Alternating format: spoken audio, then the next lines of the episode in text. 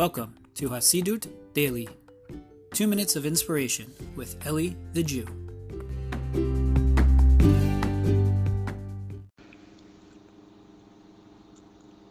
Shalom, shalom, my friends. Hope everyone's doing well. Happy Purim.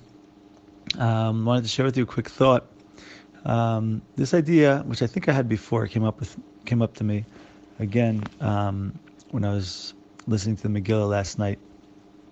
Uh, you find that Haman has everybody bowing down to him, but he passes by Mordechai.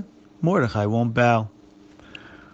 He comes home and he says to his family, he says that all of the grandeur and the power and the royalty and the honor that he gets isn't worth anything to him if Mordechai the Jew won't bow down to him. Now imagine if Haman wouldn't wouldn't have gone that far. Imagine if been like, all right, listen, at least 99.999% of people bow down to me, respect me. I have the ring of the king. I can make all sorts of decrees. I have all sorts of power. If it would have just been like, hey, you know what? I got it pretty good. And you know, he would have probably been a better, you know, he would have been in a better place. He would have been, you know, especially if he didn't want to go after the Jews, he would have been, probably would have lived a great life. But no, he he had a serious case of perfectionism, right? And what does perfectionism mean? A lot of people think perfection perfectionism means that everything has to be perfect. It's not just that everything has to be perfect. It's that it's that everything needs to be perfectly the way you think it ought to be, or you or you think it should be, right?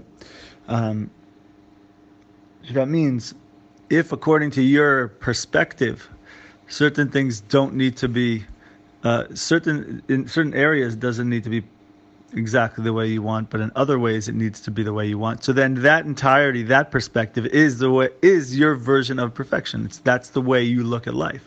So then so then, if you're not able to um,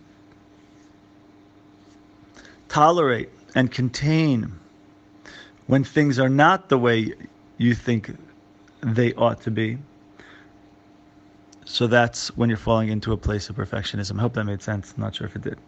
And but what, what we do also find is that look, this is a trait. Two things. This is this is a trait of someone who's holding in a bad place and this is also something that ends up bringing a person's downfall. And this is something that we should consider and think about, right? When we're over the top about something, we're not when we're not able to contain a situation, when something doesn't just annoy us, but it overtakes us, then there's something wrong with us that we need to work on. There's something that we have to take a time out and recognize that that feeling of being just completely overtaken, overwhelmed um, with negative feelings about a particular issue, that's a time for a pause to be able to say, hold on a second. Why can't I contain this situation? Um, and to, uh, to what, right? Why can I not tolerate this particular thing that's happening?